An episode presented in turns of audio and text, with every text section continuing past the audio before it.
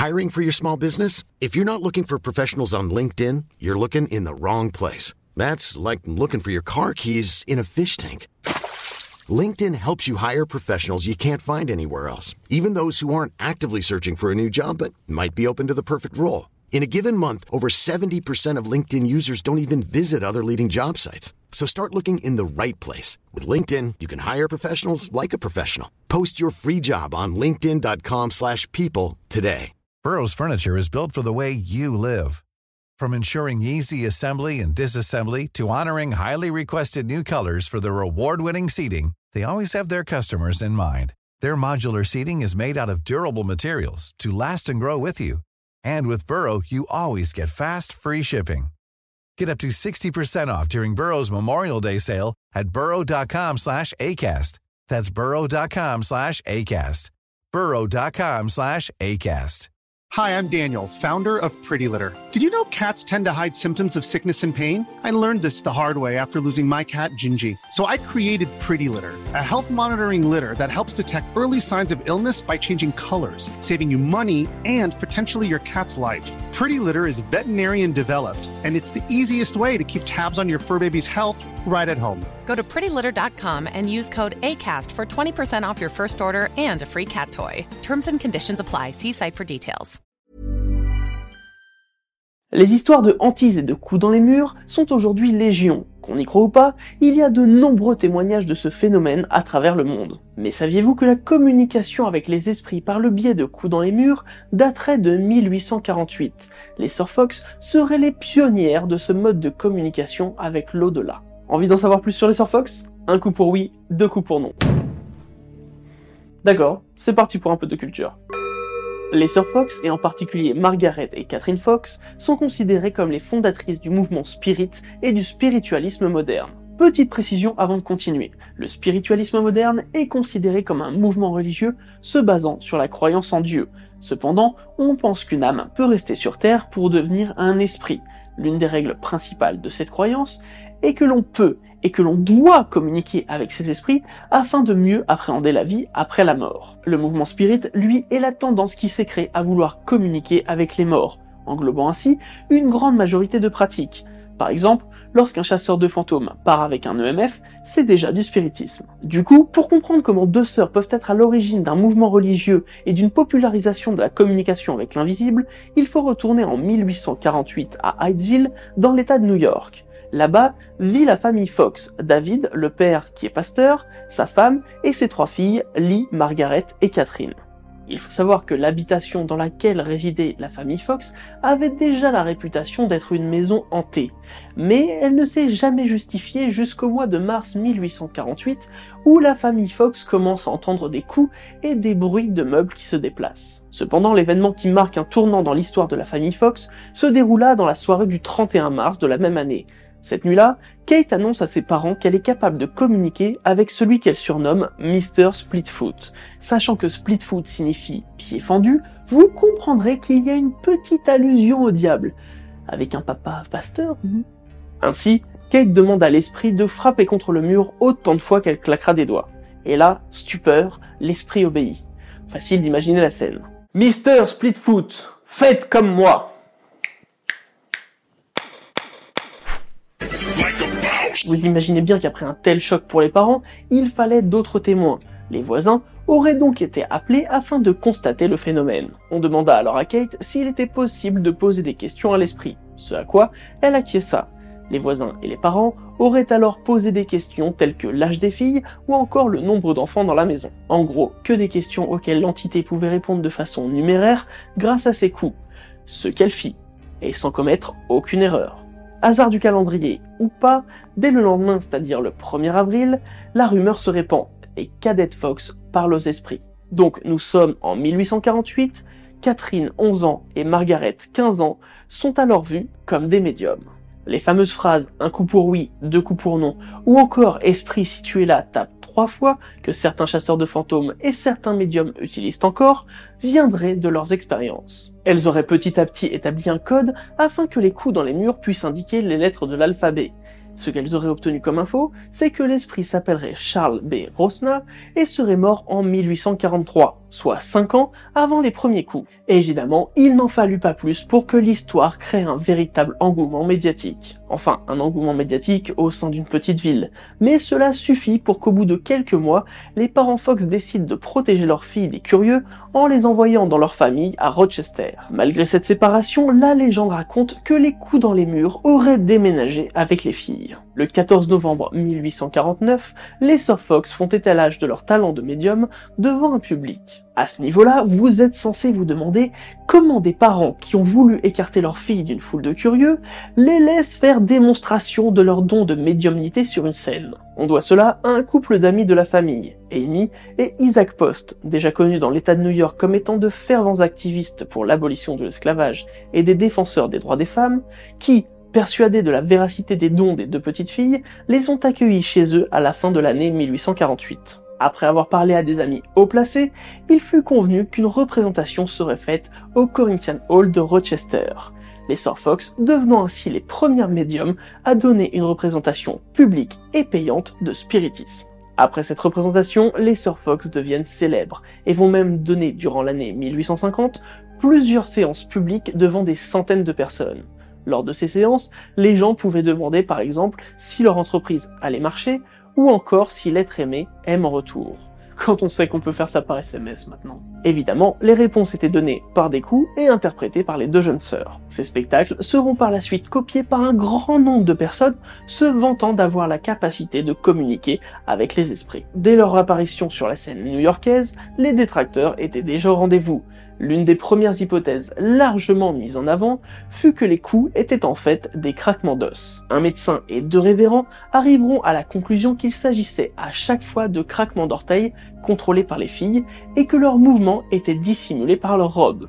Dès 1850, un journaliste écrira un article reprenant les mêmes arguments contre les Sir Fox. Trois clans se forment dans la société ceux qui n'y croient pas du tout, ceux qui considèrent que les médiums sont une insulte à la religion, et ceux qui justement pensent que c'est une avancée pour cette dernière, car cela remet en perspective ce qu'il y a après la mort. C'est le début du spiritualisme défini entre autres par le couple Post. L'année suivante, c'est un autre révérend qui sera invité par le New York Tribune à écrire sur les Sir Fox, il argumenta sur le fait qu'il était en effet possible de faire craquer ses os de pied si fort qu'on pouvait les entendre à l'autre bout d'une grande salle, et qu'il serait d'après lui impossible de parler aux morts. L'année qui suivit fut marquée par la rencontre entre Margaret et l'explorateur Elisha Kane. Ce dernier était persuadé que les Sir Fox n'étaient pas médiums et qu'elles agissaient à la demande de leur grande sœur Lee qui gérait leur business. Malgré des points de vue apparemment divergents, Margaret et Elisha finirent tout de même par se marier, elle mit alors sa carrière de côté et se convertit à la foi catholique romaine alors qu'elle était à la base protestante. Catherine Fox, elle, continua sa carrière de médium en solo. En 1853 sort un livre, Psychomancie de Charles Creighton Page, un scientifique spécialiste dans l'examen de dépôts de brevets et qui traite des différents procédés mis en œuvre dans la communication avec les esprits. Évidemment, il y met en avant les arnaques des Sir Fox et va jusqu'à lui-même concevoir un appareil simulant le bruit des coups dans les murs et que l'on peut cacher sous une robe. One size fits all seemed like a good idea for clothes. Nice dress. Uh, it's a it's a t-shirt. Until you tried it on. Same goes for your healthcare. That's why United Healthcare offers a variety of flexible, budget-friendly coverage for medical, vision, dental, and more. So whether you're between jobs, coming off a parent's plan, or even missed open enrollment, you can find the plan that fits you best. Find out more about United Healthcare coverage at uh1.com. That's uh1.com. I'm Sandra, and I'm just the professional your small business was looking for. But you didn't hire me because you didn't use LinkedIn jobs. LinkedIn has professionals you can't find anywhere else, including those who aren't actively looking for a new job but might be open to the perfect role, like me. In a given month, over 70% of LinkedIn users don't visit other leading job sites. So if you're not looking on LinkedIn, you'll miss out on great candidates like Sandra. Start hiring professionals like a professional. Post your free job on linkedin.com/people today.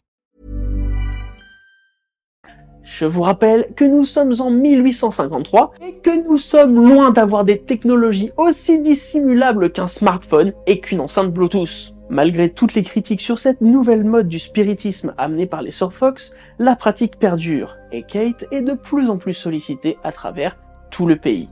Il faudra attendre 1857 pour que Margaret revienne sur le devant de la scène. La mort de son mari, ajoutée à une annonce du Boston Post promettant 500 dollars à tout médium étant capable de prouver ses dons paranormaux, l'a vite ramené sous les projecteurs. Malheureusement, ni l'une ni l'autre n'a réussi à prouver ses talents au jury composé de trois professeurs d'Harvard qui auraient évoqué des coups produits par des craquements au niveau des pieds. De moins en moins crédibles, les Sir Fox continuent tout de même à évoluer dans les hautes sphères, où le spiritisme est de plus en plus présent en tant que distraction. La bourgeoisie pratique alors la communication avec les esprits à l'aide de tables tournantes et autres pratiques aujourd'hui quelque peu clichés. En 1871, Kate se voit invitée en Angleterre pour participer à des séances de spiritisme puisque l'Europe est également touchée par ce phénomène, largement propulsé par Alan Kardec. Et oui, je sais que certains m'ont demandé un épisode sur lui, ça viendra, c'est promis. C'est en Angleterre qu'elle s'installera l'année suivante avec un avocat convaincu par le spiritisme. Pendant ces années sur le vieux continent, elle fut l'un des sujets étudiés par le physicien chimiste William Crookes qui conclut que le don de communication était authentique. Bien que brillant scientifique, l'objectivité de ses recherches furent mises à mal par les critiques de l'époque car il faisait partie de la SPR de Londres. En 76, Maggie rejoint sa sœur en Angleterre mais les cadets de Fox retourneront vivre à New York après la mort du mari de Kate. Alors que le spiritisme continue de fasciner, des membres de l'université de Pennsylvanie enquêtent sur un certain nombre de médiums. Margaret est conviée à ces recherches qui s'étaleront de 1884 à 1887. Les études concluent que les coups sont dus à des mouvements musculaires volontaires et que le médium ayant recours à une telle pratique ne peut être que conscient de ses actes tant ils sont difficiles à accomplir. C'est le coup de grâce pour les Sir Fox. Le rapport de la commission Siebert est diffusé dans tous les États-Unis et il n'en fallut pas plus pour qu'un journaliste leur propose quelques mois plus tard 1500 dollars afin d'expliquer leur escroquerie dans un article exclusif et de montrer devant un auditoire leur méthode. Ainsi, le 21 octobre 1888, Catherine et Margaret Fox se présentent à l'Académie de musique de New York devant près de 2000 personnes. Maggie démontra comment elle provoquait des sons audibles dans tout le théâtre. Des médecins invités à l'événement furent invités à monter sur scène pour certifier que le son venait bien du craquement des os de son pied. Elle confia ensuite les détails de leur histoire qui furent rapportés dans le New York World. Margaret avoua que les premiers bruits qu'elle avait créés dans la maison étaient ceux d'une pomme. En attachant une ficelle autour du fruit, elle arrivait à le faire tomber depuis son lit sans que sa mère s'en aperçoive. Elle avoua également que c'est Kate la première à avoir découvert qu'en bougeant ses doigts de pied, elle pouvait émettre un son. Elles s'entraînèrent alors toutes les deux à maîtriser leurs muscles afin de gérer parfaitement le bruit. À l'époque, lorsque les voisins furent appelés, elle admit avoir mis en place un code avec Kate. Mais le code, c'est pas le code? Et qu'elles avaient inventé cette histoire d'homme mort dans la maison afin de justifier les coups dans les murs par un esprit plutôt que par le diable. Elle expliqua qu'il fut simple de faire croire à la présence d'un esprit car les gens, en entendant les coups, étaient persuadés qu'un esprit les touchait, surtout lors des séances privées. Enfin, de ces déclarations, on peut retenir des mots très forts contre le spiritisme. Je cite j'ai été l'instrument principal de la perpétuation de l'escroquerie du spiritisme sur un public trop confiant. Je suis ici ce soir comme l'une des fondatrices du spiritisme pour le dénoncer comme un mensonge absolu du début à la fin, comme la plus infime des superstitions, le blasphème le plus cruel connu du monde. Ouais, c'est pas la joie, Surtout qu'en plus du New York World, l'article a été republié dans de nombreux journaux dès le lendemain. Alors autant vous dire que c'est tout le mouvement spirit qui a été remis en cause après ça. Les sœurs ont d'ailleurs subi de nombreuses pressions de la part de médiums et de groupes spirit. De plus, ces aveux les coupèrent définitivement de toute activité liée à ce qu'elles avaient fait toute leur vie. Ainsi, en novembre 1889, Margaret voulut revenir sur sa confession par écrit et l'envoya à toutes les presses new-yorkaises. Mais cela ne suffit pas, et lorsqu'elles tentèrent de reprendre une activité de médium payante, plus personne ne faisait appel à elles. De plus, ceux qui les soutenaient avant les délaissèrent. Kate est morte en 1892 et sa sœur Margaret connut le même sort moins d'un an après. Aujourd'hui, l'histoire des Sœurs Fox n'est plus tellement mise en avant tant elle discrédite le spiritisme.